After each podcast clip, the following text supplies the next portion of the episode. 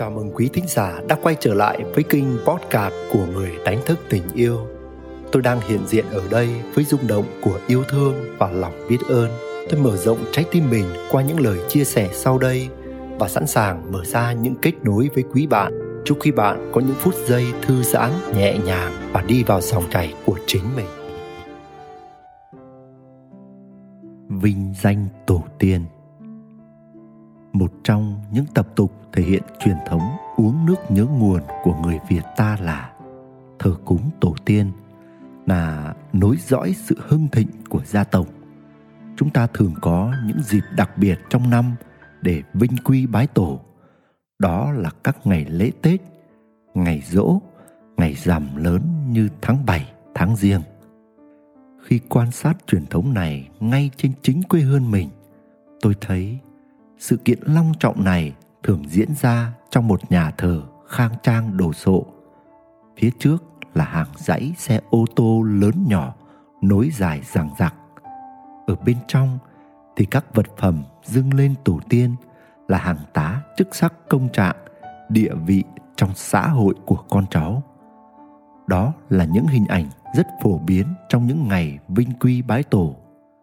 Khi đứng trước tổ tiên, chúng ta thường kính cẩn đệ trình, báo cáo rằng con đã trở thành ai, con đã kiếm được bao nhiêu tiền, con có bao nhiêu nhà, con có bao nhiêu xe, con cái học trường gì, đỗ đạt ra sao.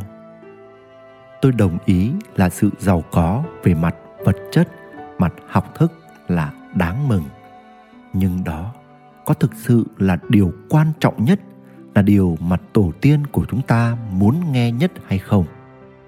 Hầu như rất ít ai báo cáo để vinh danh với tổ tiên rằng, con hạnh phúc, gia đình con hạnh phúc, những đứa con của con hạnh phúc, gia tộc chính là tập hợp các gia đình.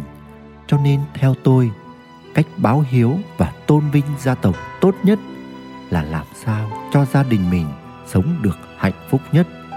Vợ, chồng, con cái mình hạnh phúc nhất. Nếu chúng ta chưa thành công về mặt tài chính, chưa xây được nhà thờ thật to cho dòng họ, chưa chuẩn bị được những mâm cỗ linh đình thì cũng chẳng phải là điều đáng ngại.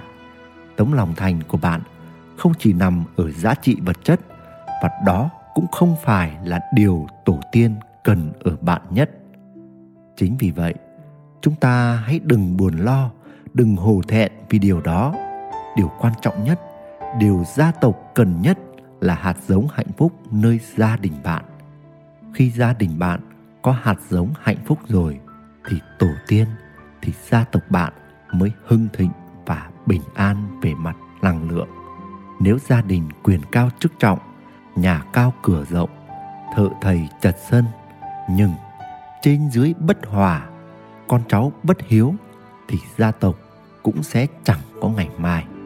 Do đó, cái chúng ta cần lấy làm cốt lõi để tôn vinh tổ tiên, để xây dựng dòng tộc chính là hạt giống hạnh phúc và tỉnh thức của chính mình.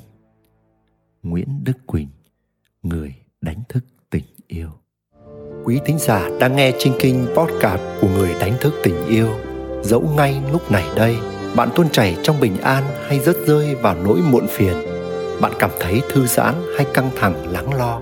Bạn thấy mình đang sống trong yêu thương hay cảm thấy cô đơn trống trải. Bạn hân hoan trong ánh sáng hay bạn đắm chìm trong bóng tối.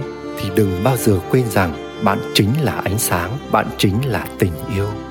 Nếu có lạc bước khỏi chính mình, hãy biết rằng bạn luôn có thể quay lại ngay ở đây và bây giờ và nếu bạn thấy mình có những trải nghiệm cộng hưởng với chủ đề này, hãy để lại những chia sẻ của bạn dưới đây. Cảm ơn quý bạn đã lắng nghe và tương tác. Xin gửi đến quý bạn muôn vàn phúc lành và tình yêu.